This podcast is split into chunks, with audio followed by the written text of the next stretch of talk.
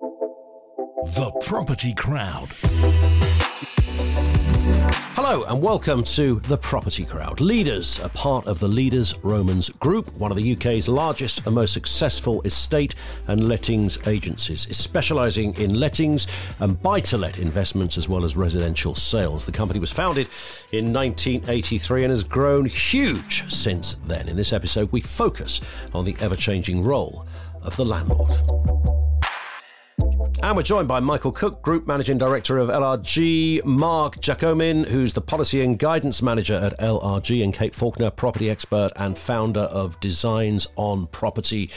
Hello to everybody. Let's start with you, Michael. Your company, what, in the fortieth year now uh, in the industry? That in itself is, is a landmark, right? And how has that role of a landlord changed in that time? A lot, in a nutshell. I mean, almost on a daily basis, as a landlord, you're receiving and having to interpret different pieces of legislation. We're now up to the heady heights of one hundred sixty-eight laws uh, to let a property, which lay out around four hundred plus rules and regulations for landlords to abide by. So quite a, uh, a number of uh, of policies, procedures, rules, regulations to navigate their way through. Yeah. And I guess, Mark, I mean, like all bureaucratic legislation, these things perhaps start off with good intent where somebody says, hang on, this is largely unregulated. We need a few rules around it. And then, the you know, the various characters and the boffins in government and various other groups and quangos come in and they say, we need another regulation for this. And then before you blink, you've got one hundred sixty-eight laws and four hundred new rules. So this sounds pretty cumbersome by anybody's standards. It is, and it is a challenge for, for landlords uh, to, to keep up with this ever-changing sort of landscape. It's it's very problematic because what you don't want to do as a landlord is be caught out on a technicality just because there's been a minor change. So it, as, a, as an example, the amendments to the Smoke and Carbon Monoxide Alarm Act are going to be effective from the first of October twenty twenty-two. The original legislation's been kicking around since twenty fifteen, so that, again, is just a little shift in dynamic that landlords have to factor in. Yeah. And, Kate, do you think landlords are are aware of most of this? Because, you know, we all know, and we'll, we'll cross all of these areas uh, in, in this episode, but, you know, a lot of people are accidental landlords, right? You know, they, they inherit a house, or they may have just diligently saved and thought, I'll get a second property as a kind of a pension. Um, they're not a big business. They're not looking at it like that. They know somebody in the local pub who wants to rent a place and they rent it out to them. They don't really see anything to do beyond that. Yeah, that's exactly it. And I hear that kind of case study almost every day of the week. And I think the kind of issues are is that we the, the complexity of it is enormous because we have different rules in Wales, Scotland, Northern Ireland and England. Uh, and in England, that gets even more complicated because each local authority, particularly when it comes to houses in multiple occupation where people share rooms, they can have their own rules too. And on top of that, looking at it from a landlord's eyes, if you only get your information from what you read in the media, the problem is, is that a change might be proposed. Then that will be discussed at length with lots of headlines about what might happen. Then amendments are typically made. Then there's more discussion in the headlines. And then the bill might be scrapped or adopted. And that mm. can take place over three or more years. And things like COVID, during COVID, there was something like forty-seven, four, four, seven, forty-seven changes to regulations. If you are working full time, I actually don't believe you can keep up with it. And even myself, when I let a property, I, I engaged an agent, good quality agent, because at the end of the day, I knew I couldn't keep up with this and I was far, far away from the property. But it's just too complicated. It really yeah. is. It's a good job we've got a quality agent uh, with us, isn't it? I mean, Mike, absolutely. I, I mean, Michael, just on that point, uh, as I mentioned to Kate there, I mean, the difficulty in... You know, let's say for arguments of the average person, you know, who isn't, they don't have a massive portfolio of properties. They they, they simply have one, maybe two, uh, but they're not looking at this like a, you know, a huge business. It's just a few quid pension-wise in that respect. And, and yet you are expected to keep up with the same regulations as somebody who owns twenty thousand properties. Yeah, no, I think you're exactly right. It's... um Uh, I've run, in contrast, just as sort of an acid test, I've run one buy-to-let with myself to keep my finger on the pulse and um, another property with, uh, needless to say, part of the, the, the L R G group for obvious reasons. And just so I could kind of stress test, you know, exactly you know, what was required of me as an individual versus what pressure was taken off off me um, uh, if I'd appointed an agent. And, and there was a notable difference. And, and actually, another factor, I know we're here to talk about legislation, but another factor I found was uh, was interesting. I found it far easier to um, uh, keep my rents tracking in line with the market if I used if I used an agent, because I, I ended up with one of my properties getting quite a, you know, a good relationship with um, with the tenant that had been there for sort of many years. And I found it really difficult to put the rent up just because it's a thorny, a thorny issue. You don't want to go into a negotiation with someone you fundamentally got a good relationship with. And I just thought that was an interesting dynamic that it ended up when I went when they did leave and I ended up reletting it. You know, it was it was way it was way off the market rent. So I just thought that was a, an interesting one to sort of throw in as well. And I guess, Kate, there's rules and regulations uh, that are out there, but then there's rules and regulations that will cost the landlord. It's one thing adhering to them; it's another that you might have to pay big bucks, which of course ultimately comes off the the, the profit you're hoping to make.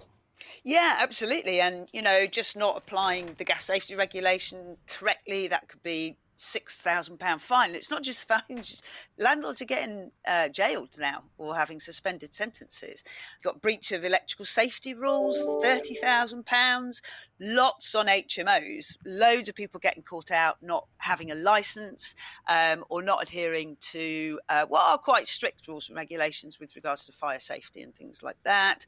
Um, but even, you know, if you're letting yourself and you don't know the right to rent rules, so that you've got to check your tenant is legally allowed to, to let in this in this country, you're looking at one thousand pounds for those. So it's it's so easy for people to get tripped up.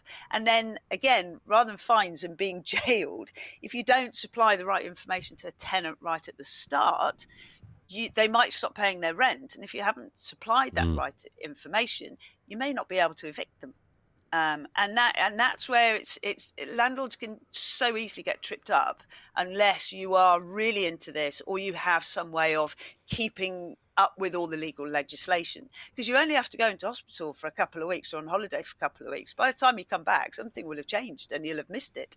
Um, it's it's it's crazy to try and keep up, um, you know, by yourself. Yeah, uh, on that point, Mark. I mean, Kate says it's crazy. It's a, you could even argue it's almost impossible. Yeah, I think it's amazingly challenging. Um, obviously, Kate touched on the sort of the health and safety aspects because they're hugely important. But licensing, there can be individual fines up to thirty thousand pounds.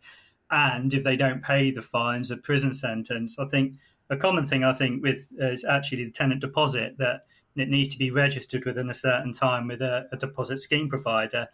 Miss that window and they run the risk of it going to court and having three times the amount of the deposit levied against them uh, if they haven't followed protocol. So if you're like a central London landlord and you've got really high rents, your deposit's going to be massive. Yeah. Imagine paying three times that. It's just you don't have that in your budget to to have these taken out. Um, and what's interesting on top of that as well, Mark, just building on what Mark and Kate said there, is that these technical points, you know, tenants are becoming more and more aware of them as well. So you can, if you if you haven't wired a deposit correctly or you haven't applied for the right licensing, either whether it be, you know, H M O, sort of mandatory licensing, additional licensing, selective licensing, because there's obviously lots of different types of licensing now. If you haven't applied and the tenants are aware, and you might go and ultimately uh, the tenant might have caused problems, you know, not clean the property, and, and you look to make a claim against deposit as a landlord. And I have seen it happen an, a number of times where the tenant will come back and go, actually, this isn't a licensed property, or or you didn't bond the deposit within thirty days. And they applied to the courts for a, a rent repayment order. And that's a year's mm. worth of rent that effectively I've seen happen has to be repaid by the landlord. So it's not just fines and imprisonment, which obviously civil fine has been increased to thirty thousand now for lots of things, uh, but you can actually have a, a rent repayment order made uh, as well. So just to add insult to injury, you know, you don't want to be caught out on a technical point when fundamentally you've been a good landlord, maintained the property well, uh, you look to make a legitimate claim on a deposit and you end up paying out tenfold of what you're initially claiming for, which is a, a, quite a tough one to take. That's been promoted a lot as well. And I think even some of the local councils showing tenants the way to get their rent repayment orders is really harsh. I think what's interesting, there's also been a trend with councils using the Proceeds of Crime Act to actually reclaim rental income from landlords who haven't followed licensing criteria as well. And, you know, that that's proper legal enforcement. There's no escaping that. If they hit you with that again, prison sentence if you don't pay it. Wow. So because you didn't adhere to, you know, Rule one thirty-six, Paragraph seven, Amendment two, your income, therefore, is seen as proceeds of crime. Yeah, and that's the way they've done it, to try and try and get money back as a deterrent. Because yeah. uh, there was a recent case, I think it was a short let, sort of holiday let, rather than, you know, private rental sector fully, uh, as you normally expect. But the council, he, he he hadn't abided by the planning application, he breached licensing conditions, and they've applied Proceeds of Crime Act, and I think it was something like two hundred thirty thousand pounds for someone who was basically trying to run short lets and holiday lets within sort of, you know, with with seven flats. So whatever wow. money that chap made has gone right out the window, um, and he needs to pay it back. Mm. I think all you ever have to do, if you if you doubt any of this, just pop in landlord fines and jail to Google. And there, I like three years ago, four years ago, you'd have hardly found anything. Uh, and now there is page after page, and the amounts are going up astronomically. I bet that's some inspiring bedtime reading, isn't it? You that's Google. Quite fun.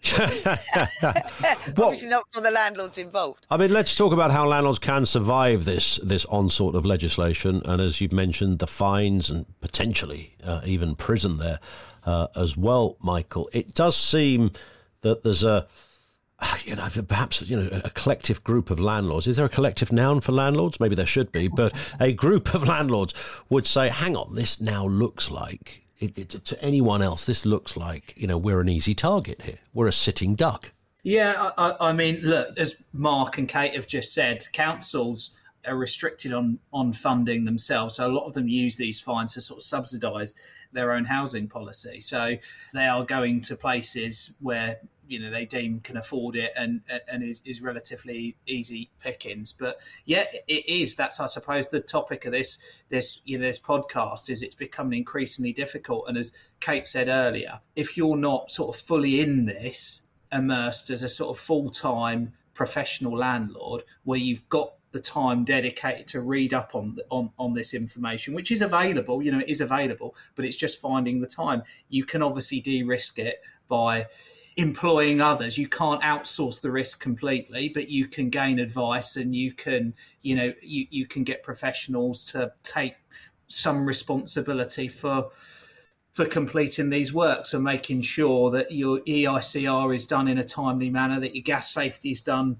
once a year, that your notice is served in, in the right way if you need to regain possession. So, you know, there are options out there, whether you fully employ an agent or you employ an, employ an agent or a professional to do certain parts of the management. You know, really depends on how much time you've you've got. But there are ways you can you can clearly mitigate this. Yeah. And just, just to give a sort of context, I, we, we write a lot about uh, legals or tax or whatever it is. And the two areas where I have expert help are legal and the tax side, because they are so complicated. And on the legal side, I probably have a good five experts that I work with to make sure I've got it one hundred percent right. Because the issue with legals that I've learned, if you like, over the years is that you can have, you can read something in the paper or you can look online and you can get an idea of what the law might be. But the devil's always in the detail. Um, and that's where you often get caught out. And I, I'll be honest now, there's some stuff we write and we've done all our due diligence, and I've worked in the market for a long, long time, but we missed a bit because we're not legally qualified and we're not doing this on a day-to-day basis. So I now, I think last two years, just because it just, I, I like to sleep at night, everything I write, certainly that has a legal or, or a tax connotation, I will actually get that checked by an expert that is doing this day in and day out and that has insurance. I mean, that is it, isn't it, surely, if you yeah. are... I mean, is there is there any other logical option? And, unless, of course, somebody financially can't withstand that ongoing help, Michael. I still think buy-to-let is a, is a, you know, is a really good asset class if you do it right. So if you buy if you buy right at the start, you do your homework on the area, there's still some good, I mean, we've seen H P I and, and, and rental price, you know, increases in the last twelve months as, you know, as high as I can, as I can remember. So, you know, there, there are some really good yields in the market.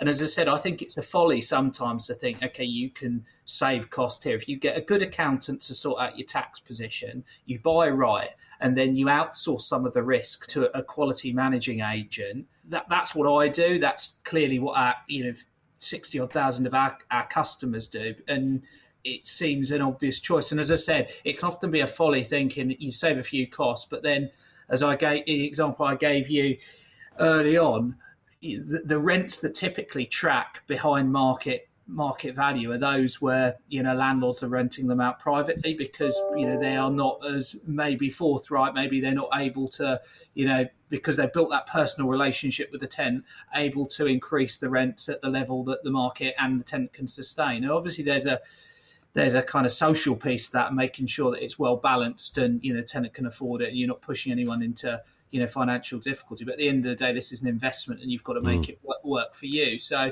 I think all those things in balance point towards getting professionals in to do the job. But for those that can't square the circle and make it, you know, make it work, then then yes, it's possibly best that you sort of, you know, cash your chips in and um, and look for something else. But but invariably, if you set it up right, you know, buy-to-let can be a very sort of lucrative form of investment still. Yeah, I, th- I think that's very true. And I think just to give um, some numbers, if you like, to not increasing the rent, a lot of so a lot of landlords, they never get any credit for it, quite the opposite.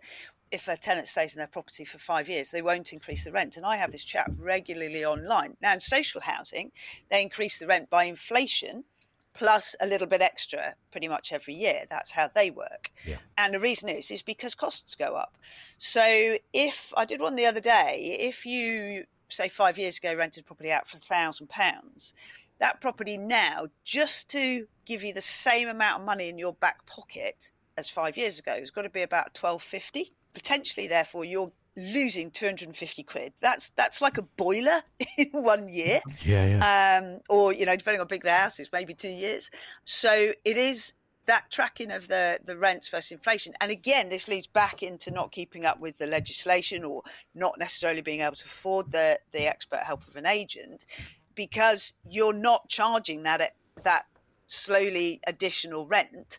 Um, and as a result of that, you've now got a lot less to spend on professional help. Therefore, you're much more likely to put yourself into a situation where you're, you, uh, unbeknownst to you, breaking the law. And of course, that's that's no defence. Mm. Yeah, I was going to say, just on, on, on numbers, if, for example, you were renting out a property for one thousand pounds a month and your ex's commission X Y Z over the course of a year, running costs meant that uh, taking out mortgage from this, uh, your your profit was, say, eight hundred pounds a month out of that. So it's costing you two and a half grand to keep everything going. What would that look like today? What would your one thousand pounds look like today?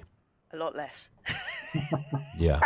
I can work out the number. Oh, no, I'm come off here. Let me just... Uh, so you want to know what a thousand... I think that is the calculation, actually, that I gave. Is it? Let me do yeah. it. Yeah, let me do it. So if it's a thousand pounds and we're looking at five years ago... This is like Countdown. I love this. It is. If you saw me now, I'm kind of... I'm I'm no no good as them as... Three uh, from the top, uh, please, Kate.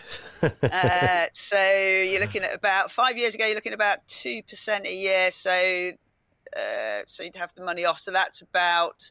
thousand pounds would be worth probably about nine hundred pound yeah moving forward. So if you take it off and do do it the other way around. Got it. So that's a valid point that Kate's made around sort of, if the investment's working, you can invest more in it. Good quality of tenure for the tenant. The tenant stays longer and you get this sort of that sounds too corny, this sort of virtuous circle where the investment stuff, you know, performs in the long term, yeah. you know, because you're, you're you've got the capital to keep up with the repairs. And the other thing people forget is if you do do that, then if you have got a mortgage, of course, you improve the value of the property, or at least retain its value. And then what you can do is you can potentially lower your costs by remortgaging to, uh, if you've got a better loan to value. I think a lot of landlords see anything they spend as a cost, whereas Michael's one hundred percent right. The majority of money you spend as a landlord is not a cost. It's an investment in the yeah. value of your asset and in the service that you provide to the tenant. And if you don't put that investment in, you will not get the revenue and you will not grow the um, uh, value of that asset as much as you could. And that's not always understood, just like the impact of inflation on a, on a yeah. landlord's earnings is not often understood. So let's, uh, in conclusion then, let's go uh, to each of you, uh, a kind of final line, if you would, on what land, I mean, we've covered a lot of it, but a, a sort of succinct précis of what landlords really need to do ongoing to stay on the right side of the law. Michael? Either make sure you've got plenty of time to keep track with four hundred rules, uh, or get yourself a really good quality property team around you that can help you manage that risk and get the extra reward. Mark? Yeah, so obviously similar to what Michael said, but obviously making informed decisions about your property, being tied into like the local council, so you're keeping up to date with licensing criteria or future licensing criteria, as that seems to be quite the norm. And just adding yourself also uh, to newsletters that deal with the industry. So it comes into your mailbox rather than just rooting around on the internet trying to find out if legislation's live or not. Yeah. And Kate? Ignore what you read in the media. Sorry about that, Ian. Because that's dangerous. Um, definitely, no, all agents aren't the same. So anybody can set up an agency. Uh, which is frustrating, but make sure you've got a R I C S, a member of R I C S or a member of A L A, to only pick those agents. They are typically qualified to do the job and understand those rules and have training budgets.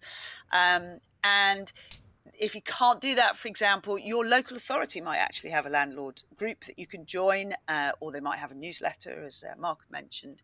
And then you've got landlord associations. So um, don't cost very much, tax deductible. So there's lots of ways of doing it. But you've really got to look at your time that you're spending versus the investment of, of giving the money to somebody else. And as Michael has said earlier, handing over some of that risk. Indeed.